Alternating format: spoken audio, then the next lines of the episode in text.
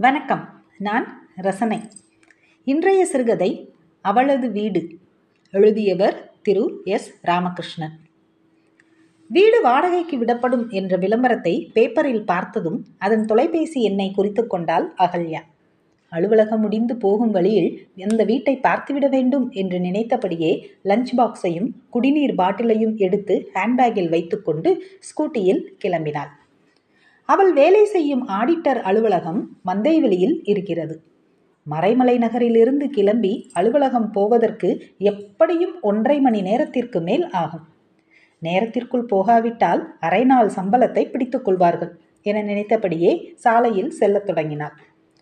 பேப்பரில் வெளியாகும் வாடகை வீடு பற்றிய விளம்பரங்களை அகல்யா தினமும் தவறாமல் படிப்பாள்.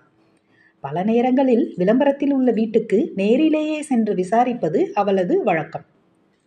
மறைமலை நகரில் இரண்டு படுக்கைகள் கொண்ட பிளாட் ஒன்றை லோன் போட்டு வாங்கி குடியேறி நான்கு வருடங்கள் கடந்துவிட்ட போதும் அவளுக்குள் வீடு தேடும் ஆசை வடிந்தபாடி இல்லை. திருமணத்தை பற்றி கனவு காணத் தொடங்கிய நாட்களிலேயே வீடு பற்றிய கனவும் அவளுக்குள் உருவாக ஆரம்பித்து விட்டது. சொந்த வீட்டை பற்றி கனவு கொள்ளாத பெண் யார் இருக்கிறார் உலகில்? பெண்களுக்கு வீடு என்பது வெறும் வசிப்பிடம் அல்ல ஒரு மாயத் தோட்டம். வீட்டுக்குள் போனதும் பெண் உருமாறி விடுகிறாள். ஆண்களால் ஒருபோதும் கண்டுபிடிக்க முடியாத வினோதமும் ரகசியமும் சுகந்தமும் வீட்டினுள் இருக்கின்றன. ஆண்கள் வீட்டை பயன்படுத்துகிறார்கள் பெண்கள் வளர்த்தெடுக்கிறார்கள். அகல்யாவின் அப்பா மின்சாரத்துறையில் பணியாற்றியவர் என்பதால் அவள் சிறு வயதிலிருந்தே கவர்மெண்ட் குவார்ட்டர்ஸில் தான் வாழ்ந்திருக்கிறாள். பழுப்படைந்து காரை உதிரும் சுவர்களும் மூட முடியாத ஜன்னல்களும் தவளைகள் நுழைந்துவிடும் குளியலறையும் புகைப்போக வழியற்ற சமையலறையும் கொண்ட அரசு குடியிருப்புகளில் வாழ்வது சகிக்கவே முடியாதது. அரசு குடியிருப்பை கட்டியவன் அது மனிதர்கள் குடியிருப்ப குடியிருப்பதற்கானது என்ற நினைப்பே இல்லாமல் கட்டியிருப்பான் போலும்.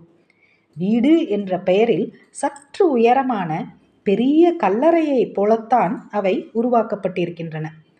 அவளுக்கு நினைவு தெரிந்த நாளில் இருந்து விசாலமான வீட்டில் குடியிருந்ததே இல்லை. லோயர் கேம்பில் குடியிருந்த போது அவர்கள் வீட்டுக்குள் அடிக்கடி பாம்பு நுழைந்துவிடும் அம்மா பயந்து அலறுவாள். மழை பெய்ய தொடங்கினால் வீட்டுக்குள் தண்ணீர் சொட்டும்.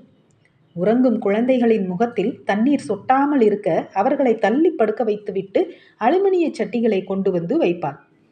அலுமினிய சட்டியினுள் மழை பெய்யும் சத்தத்தை கேட்டபடியே அகல்யா பல நாட்கள் படுத்து கிடந்திருக்கிறாள். சட்டியின் விளிம்பில் பட்டு தெரிக்கும் மழைத்துளி அவள் கையில் பட்டு சிலிர்ப்பை உண்டாக்கும். அது போன்ற நாட்களில் ஒழுகாத அறைகள் கொண்ட பெரிய வீட்டையும் கதகதப்பான படுக்கையையும் பற்றி கனவு காணத் தொடங்குவாள். வீடு பற்றிய கனவு அவள் கூடவே வளர்ந்து கொண்டிருந்தது. ஒழுகும் வீட்டை பற்றி அம்மா எவ்வளவு சலித்து கொண்டாலும் அப்பா அதை கேட்டுக்கொண்டதே இல்லை. அப்பா தன் வாழ்நாளில் சொந்தமாக ஒரு வீட்டை கட்டிக்கொள்ளவே இல்லை. மதுரையில் வீடு வாங்குவதை பற்றி அம்மா எத்தனையோ முறை சொல்லிய போதெல்லாம் முதுமையில் பூர்வீக கிராமத்தில் உள்ள வீட்டில் போய் தங்கிவிடுவோம் என்று சொல்லி அப்பா அடக்கி வைத்து விடுவார். அதன் அவசியமே இல்லாமல் ஐம்பத்தி மூணு வயதில் அப்பா இறந்து விட்டார். அம்மா பாடுதான் திண்டாட்டம். அவளுக்கு இப்போது வயது அறுபத்தி ஐந்து. மகள் வீட்டில் வந்து தங்கியிருக்க மாட்டேன் என ஒவ்வொரு மகன் வீடாக அலைந்து அவமானப்பட்டு கொண்டிருக்கிறாள். வீடு அற்றவர்களுக்கு நிம்மதியான உறக்கம் கிடையாது என்பார்கள். அம்மா இதுவரை ஆழ்ந்து உறங்கியவளே இல்லை. இருட்டில் ஒரு இலை உதிரும் சத்தம் கேட்டால் கூட சட்டென்று எழுந்து விடுவாள். அந்த பழக்கம் அகல்யாவுக்கும் இப்போது வந்துவிட்டது. யோசித்து பார்த்தால் ஹாஸ்டலில் படிக்கும் நாட்களில் மட்டுமே அகல்யா ஆழ்ந்து உறங்கி இருக்கிறாள் அதுவும் அவளது ஹாஸ்டல் மலையின் அடிவாரத்தில் இருந்தது. ஆகவே காலையில் ஜில்லென காற்றடிக்கும். படுக்கையை விட்டு அவளால் எழுந்து கொள்ளவே முடியாது. அப்போதெல்லாம் இது போன்ற மலையடிவாரத்தில் தான் வீடு கட்டிக்கொள்ள வேண்டும் என்று நினைத்து கொள்ளுவாள். அப்படி நினைக்க தொடங்கியதும் அந்த வீடு எப்படி இருக்க வேண்டும்? எந்த சுவர்களின் நிறம் என்ன? எந்த மாதிரியான சோஃபா வாங்கி போட வேண்டும் என்றெல்லாம் யோசிப்பாள். மேலும் சமையலறையை ஹால் சைஸில் விசாலமாக கட்ட வேண்டும். அடுப்பின் முன்னால் சுழல் நாற்காலி ஒன்றை போட வேண்டும். அப்போதுதான் எந்த பக்கம் வேண்டுமானாலும் திரும்ப வசதியாக இருக்கும். அந்த அறையில் பெரிய ஜன்னல் கட்டாயமாக இருக்க வேண்டும். பாட்டு கேட்பதற்கு வசதியாக ரேடியோ ஒன்று வைத்துக்கொள்ள வேண்டும். வீட்டுக்கு பின்னாடியே காய்கறி கீரை தோட்டம் போட்டுக்கொள்ள வேண்டும். இப்படி அவள் தனது கனவு வீட்டை கொஞ்சம் கொஞ்சமாக கட்டியபடியே ஹாஸ்டல் அறையில் படுத்து கிடப்பாள். சில சமயம் இது என்ன பைத்தியக்காரத்தனம் என அவளுக்கே தோன்றும். ஆனால் அப்படியான ஒரு வீட்டை தன் வாழ்நாளில் நிச்சயம் உருவாக்க முடியும் என்று அவள் ஆழமாக நம்பினாள். அவளது கனவு இன்று வரை நிறைவேறவே இல்லை. இப்போது அவள் வீடு வாங்கிவிட்டாள். ஆனால் அது அறுநூத்தி இருபது சதுர அடி கொண்ட சிறிய பிளாட் அவ்வளவுதான் அவளால் பணம் புரட்ட முடிந்தது. அதையாவது வாங்கிவிட்டோமே என சமாதானம் ஆனபோதும் கனவில் உருவாக்கிய வீடு அவளை ஆறாத ரணம் போல வதைத்தது. அகல்யாவுக்கு திருமணமாகி இருபத்தி ஓரு வருடங்கள் கடந்துவிட்டன. அவளது மூத்த பையன் நந்து இன்ஜினியரிங் படித்துக் கொண்டிருக்கிறான். இளையவள் சுபத்ரா இப்போது ஒன்பதாம் வகுப்பில். அடுத்தவன் ஆறாம் வகுப்பு. திருமணத்துக்கு முன்பாகவே இரண்டு விஷயங்களில் அகல்யா உறுதியாக இருந்தாள். ஒன்று அரசு ஊழியரை திருமணம் செய்து கொள்ளக்கூடாது. சொந்த தொழில் நடத்துபவரைத்தான் திருமணம் செய்து கொள்ள வேண்டும். அவரால் தான் சம்பாதித்து பெரிய வீடு கட்ட முடியும் ஒரே ஊரில் வாழ முடியும். இரண்டாவது தான் வேலைக்கு போய் சம்பாதித்து வாழ வேண்டும். ஐந்து ரூபாய்க்கு கூட அப்பாவின் கையை எதிர்பார்த்து நின்ற அம்மாதான் அதிலும் அவளுக்கு முன்னுதாரணம். இரண்டுமே அவள் நினைத்தது போலத்தான் நடந்தேறின. அகல்யாவுக்கு ஆடிட்டர் அலுவலகம் ஒன்றில் கணக்காளராக வேலை கிடைத்தது. அவளது கணவன் அம்பத்தூரில் தவணை முறையில் வீட்டுப் பொருட்கள் விற்கும் கடை ஒன்றை நடத்தி கொண்டிருந்தார். பின் பார்க்க அவர்கள் வந்திருந்த போது உங்களது வீடு சென்னையில் எங்குள்ளது? என்றுதான் அகல்யா கேட்டார் பட்டாபிராமில் சொந்த வீட்டில் வசிப்பதாக சொன்னார்கள். அந்த ஒன்றுக்காகவே அவள் திருமணத்திற்கு ஒப்புக்கொண்டாள். திருமணமாகி வந்தபோதுதான் தெரிந்தது அது அவள் ஆசைப்பட்ட வீடு அல்ல. பழைய காலத்து ஓட்டு வீடு என்பது. தலை குனிந்துதான் நுழைந்து வர வேண்டும். வீட்டில் உள்ளவர்கள் ஹாலில்தான் படுத்துக்கொள்வார்கள் பழைய மரக்கட்டில் போட்ட சிறிய படுக்கை அறை.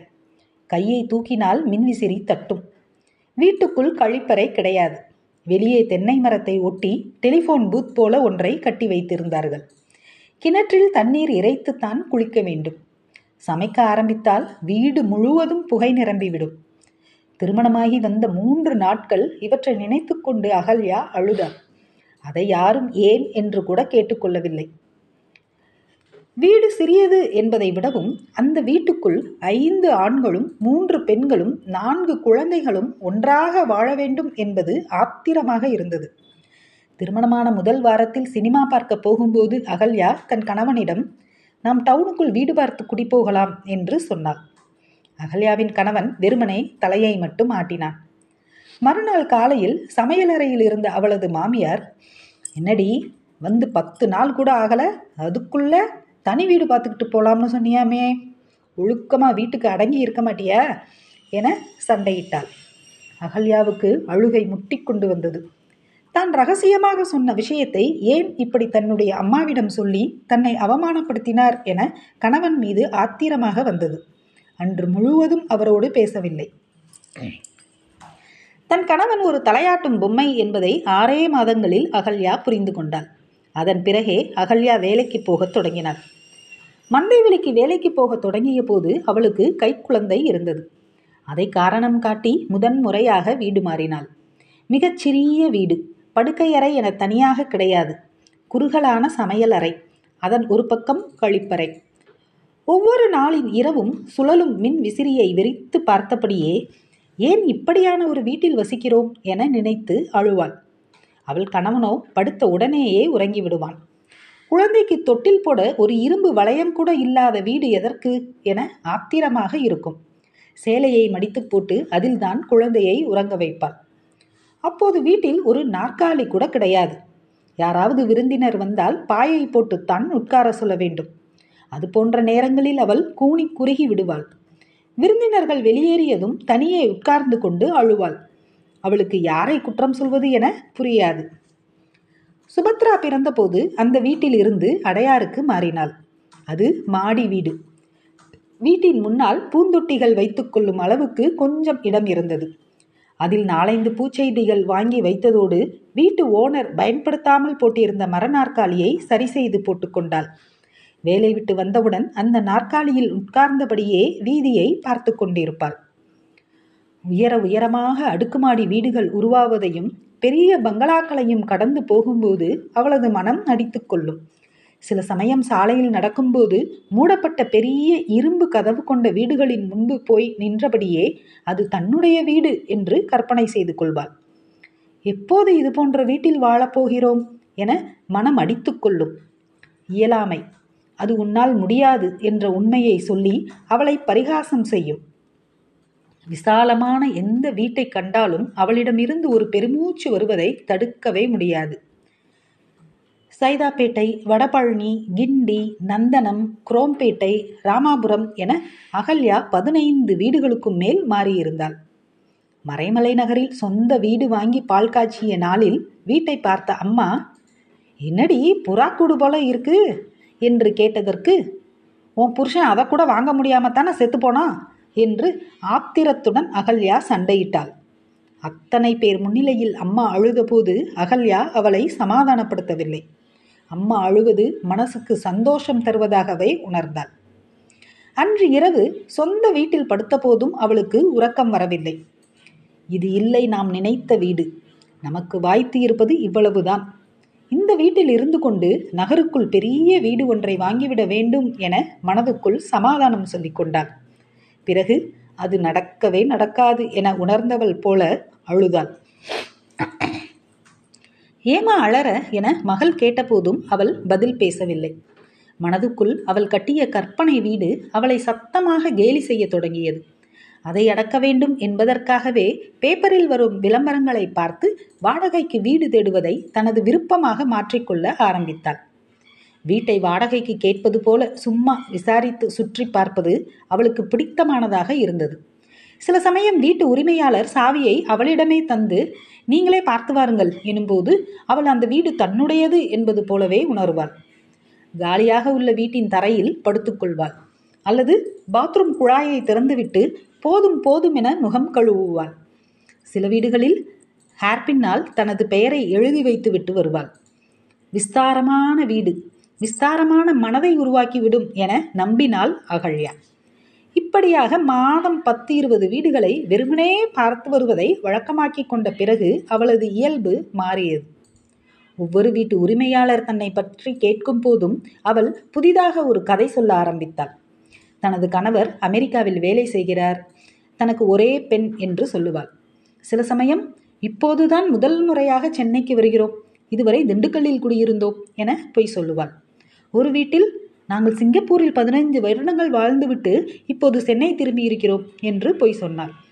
இந்த பொய்கள் அவளுக்கு பிடித்திருந்தன. ரசித்து சொன்ன பொய்கள் எல்லாம் நிஜமாக இருக்கக்கூடாதா என ஆசைப்பட்டாள். பிடித்தமான சில வீடுகளை தனது செல்போன் கேமராவில் புகைப்படம் எடுத்தும் வைத்துக் கொண்டாள். அதை தனியே இருக்கும்போது பார்த்து கொண்டே இருப்பாள். இந்த ரகசிய தேடுதல் அவளுக்குள் இனம் புரியாத சந்தோஷத்தை உருவாக்கியது. அப்படித்தான் அன்று மாலையிலும் அசோக் நகரில் இருந்த ஒரு வீட்டை வாடகைக்கு கேட்க தேடிச் சென்று காலிங் பெல்லை அழுத்தினாள். நிறைய மாமரங்கள் உள்ள வீடு. ஒரு முதியவர் கதவை திறந்து விசாரித்தார். அவள் விளம்பரத்தை பற்றி சொன்னதும் வீட்டுக்குள் வர சொன்னார். தூண்கள் கொண்ட பழைய காலத்து வீடு. உள்ளே ஓர் அறையில் ஆண்கள் சட்டை அணிந்த வயதான ஒரு பெண் படுக்கையில் சோர்வுடன் எழுந்து உட்கார்ந்திருப்பது தெரிந்தது. அந்த பெண் யாரு என பலவீனமான குரலில் கேட்டார். வீடு பார்க்க வந்திருக்கிறாங்க என்று குரல் கொடுத்தபடியே முதியவர் சாவியை தேடிக்கொண்டிருந்தார் படுக்கையில் இருந்த பெண் கீழே இறங்க பார்த்து தடுமாறுவதைக் கண்ட அகல்யா யார் இது? என்ற கையில் சாவியோடு நின்றிருந்த முதியவர் சொன்னார் என் ஒய்ஃப் கிட்னி ப்ராப்ளம் பத்து வருஷங்களா படுக்கையில் கிடக்கிறா. பிள்ளைகள் அமெரிக்கா போயிட்டாங்க. நானும் இவளும் தான் இருக்கோம். அதான் மாடியை வாடகைக்கு விட்டுருக்கேன். நீங்கள் பார்த்துட்டு வாங்க என்று சாவியை அவளிடம் தந்தார். அகலமான படிக்கட்டுகள். மாடி ஏறி போனதும் மாமரத்தின் கிளை வீட்டு ஜன்னலை உரசி கொண்டிருப்பது சந்தோஷமாக இருந்தது. ஒரு மாவிலையை பறித்து முகர்ந்தபடியே அவள் கதவை திறந்தாள். ஹாலில் சிறிய மர ஊஞ்சல். அகலமான ஹால். சுவரில் பதிக்கப்பட்ட ஆளுயர கண்ணாடி. யார் இங்கே வசித்தார்கள் என தெரியவில்லை. ரசனையாக கட்டப்பட்டிருந்தது. குளியலறையை திறந்து பார்த்தாள். சந்தன நிறத்தில் பெரிய குளியல் தொட்டி இருந்தது. திரைப்படங்களில்தான் இது போன்ற குளியல் தொட்டியில் நுரை வழிய கதாநாயகி குளிப்பதை கண்டிருக்கிறார். குளியலறையே ஒரு ஹால் போல பெரிதாக இருந்தது. சமையலறைக்குள் போய் பார்த்தாள். ஒரு பக்க சுவரில் கிருஷ்ணன் வெண்ணெய் பானையை உருட்டுவது போன்ற அழகிய ஓவியம் வரையப்பட்டு இருந்தது. பெரிய மர அலமாரி.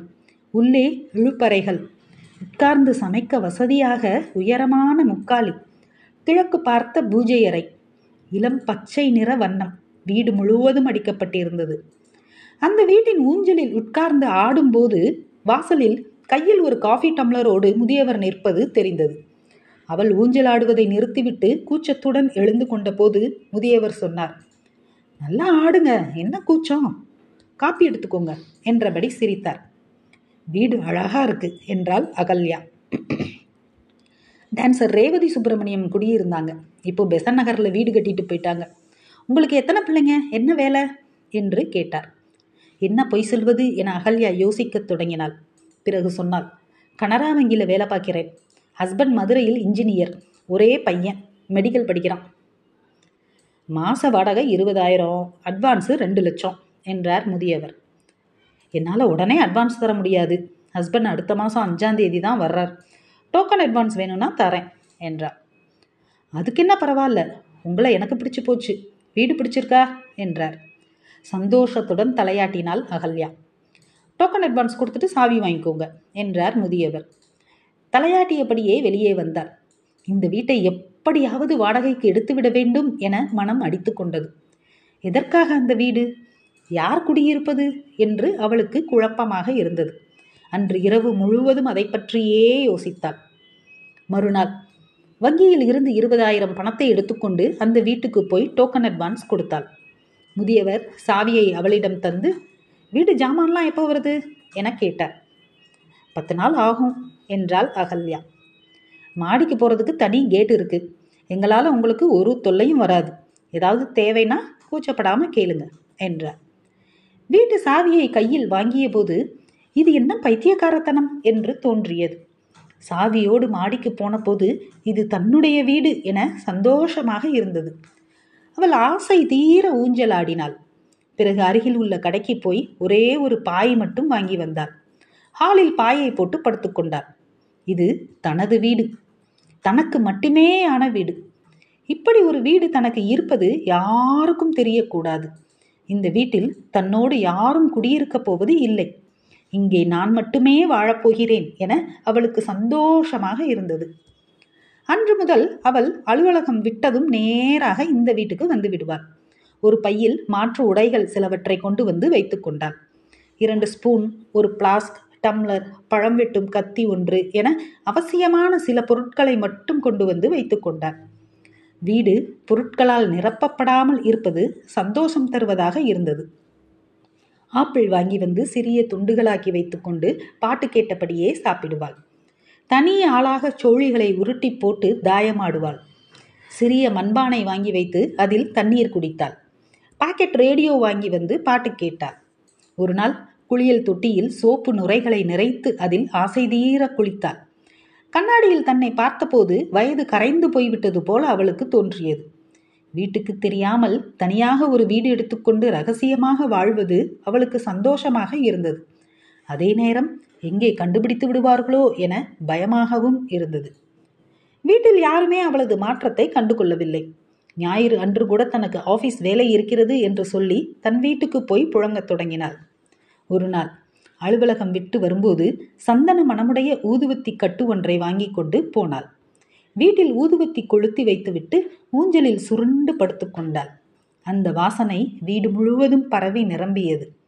எவ்வளவு அற்புதமான சுகந்தம் என நுகர்ந்தபடியே அவள் படுத்து கிடந்தாள். தனக்கு புதிதாக சிறகு முளைத்திருப்பது போல அவள் சந்தோஷம் கொண்டாள். அன்றைக்கு சந்தோஷத்தில் அழவேண்டும் போல் இருந்தது. இருபது நாட்கள் அவள் தன் இஷ்டம் போல அந்த வீட்டை ஆண்டாள். சிறுமியைப் போல வீட்டில் உருண்டு படுத்து உறங்கினாள். அதிக நேரம் தனக்கான வீட்டில் கழிக்க வேண்டும் என்பதற்காகவே பொய்க்காரணங்களை சொல்ல தொடங்கினாள். தனக்கென அவள் உருவாக்கி கொண்ட வீட்டுக்கு ஒரு நாள் தனது மகளை மட்டும் அழைத்து கொண்டு வந்தாள் அகல்யா. யார் வீடுமா இது? என புரியாமல் கேட்டாள் சுபத்ரா. என் வீடு என்றாள் அகல்யா. நாம் இங்கே மாற போகிறோமா என கேட்டாள் சுபத்ரா. இல்லை எனக்குன்னு ஒரு வீடு வேணும்னு தோணுச்சு. அதான் பிடிச்சிருக்கேன் என்றாள் அகல்யா. எதுக்கு? என்றாள் சுபத்ரா. அது உனக்கு இப்போ புரியாது. வீடு நல்லா இருக்கா? என கேட்டாள் அகல்யா. அம்மா ஏதோ தப்பு செய்கிறாள் என உணர்ந்தவளைப் போல முறைத்தபடியே உனக்கு எதுக்கு வீடு? இங்கே என்ன செய்ய போற? என கோபத்துடன் கேட்டாள் சுபத்ரா. ஒன்றும் பண்ண மாட்டேன். ஆனால் இது என் வீடு. நான் மட்டும் இருக்கிற வீடு. அந்த நினப்பு தர சந்தோஷத்தை சொல்லி புரிய வைக்க முடியாது என்றாள் அகல்யா. நான் கிளம்புறேன் என படியிறங்கினாள் சுபத்ரா. தனது ரத்தம் என்ற போதும் அப்பாவின் குணம்தான் அவளுக்கும் இருக்கிறது என்ற நினைப்போடு உங்க அப்பா கிட்ட சொல்லாத என்றாள் அகல்யா. சுபத்ரா பதில் சொல்லவில்லை. அன்று இரவு அகல்யாவின் கணவன் ஆங்காரமான குரலில் கேட்டான். உனக்கு என்ன பைத்தியமாடி?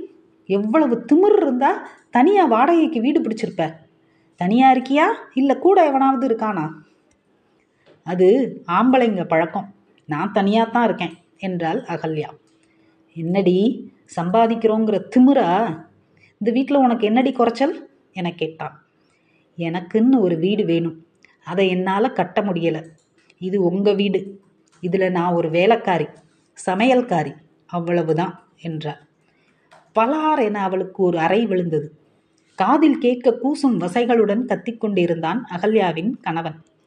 பதிலுக்கு சண்டையிட முடியாமல் விம்மியபடியே சொன்னாள். ஒரு வீடு கூட நான் நினைச்சபடி அமைச்சுக்க முடியல. இப்பவே எனக்கு வயசு நாற்பத்தி நாலு பாதி வாழ்க்கை முடிஞ்சு போச்சு.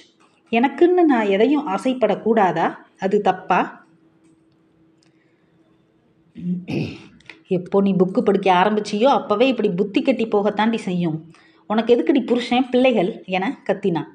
பிள்ளைகளும் சேர்ந்து கொண்டு அவளை திட்டினார்கள். முதல்ல அந்த வீட்டை காலி பண்ணிட்டு வந்தாதான் இந்த வீட்டில் இடம். இல்லை வெளியே போ என அவளது துணிகளை அள்ளி வெளியே வீசினான் கணவன். வீட்டில் அவளுக்காக யாரும் பரிந்து பேசவில்லை. அகல்யா தான் வாடகைக்கு எடுத்திருந்த வீட்டு சாவியை தூக்கி எறிந்தாள். அன்றிரவு அவள் கணவன் வாடகைக்கு வீடு கொடுத்த முதியவரிடம் தரக்குறைவாக பேசி சண்டையிட்டு அகல்யா கொடுத்த அட்வான்ஸ் பணத்தை திரும்ப வாங்கி கொண்டு வந்திருந்தான். அம்மாவுக்கு மனநலம் கெட்டுவிட்டது. இனி வேலைக்கு போக வேண்டாம் என்றாள் மகள். மூத்த மகன் அம்மாவை லூசு என திட்டினான். படுக்கையில் சுருண்டபடியே அகல்யா அழுதாள். எதை எதையோ நினைத்து கொண்டு அழுதாள். பத்து நாட்களுக்கு பிறகு அவள் சமாதானமடைந்து அலுவலகம் கிளம்பிய போது அவளது ஸ்கூட்டியை விற்றிருந்தான் கணவன். பஸ்ஸில் போயிட்டு வந்தாதான் குடும்ப கஷ்டம்னா என்னன்னு தெரியும் என்றான். பஸ் பிடித்து போய் வர தொடங்கிய அகல்யா திடீரென ஒரு நாள் மாலை தான் வாடகைக்கு பார்த்த வீட்டை பார்ப்பதற்காக ஆட்டோவில் போய் இறங்கினாள். யாரோ அந்த வீட்டுக்கு குடி வந்திருந்தார்கள். குழந்தைகளின் ஆடைகள் கொடியில் உலர்ந்து கொண்டிருந்தன. வெளியே நின்றபடியே அந்த வீட்டை வெறித்து பார்த்து கொண்டிருந்தாள். அந்த வீட்டில் இருந்து வாசனை கசிந்து வந்து கொண்டிருந்தது. அது அவள் வாங்கி வைத்த சந்தன மனம் கமழும் ஊதுவத்தி. அந்த வாசனை அவளுக்குள் ஆழமான பெருமூச்சையும் அழுகையையும் ஏற்படுத்தியது. கர்ச்சிப்பால் கண்களை துடைத்தபடியே தெருவில் நடக்க ஆரம்பித்தாள். சாவு வீட்டுக்கு போய்விட்டு திரும்பி வருவது போல இருந்தது அவளது நடை. நன்றி.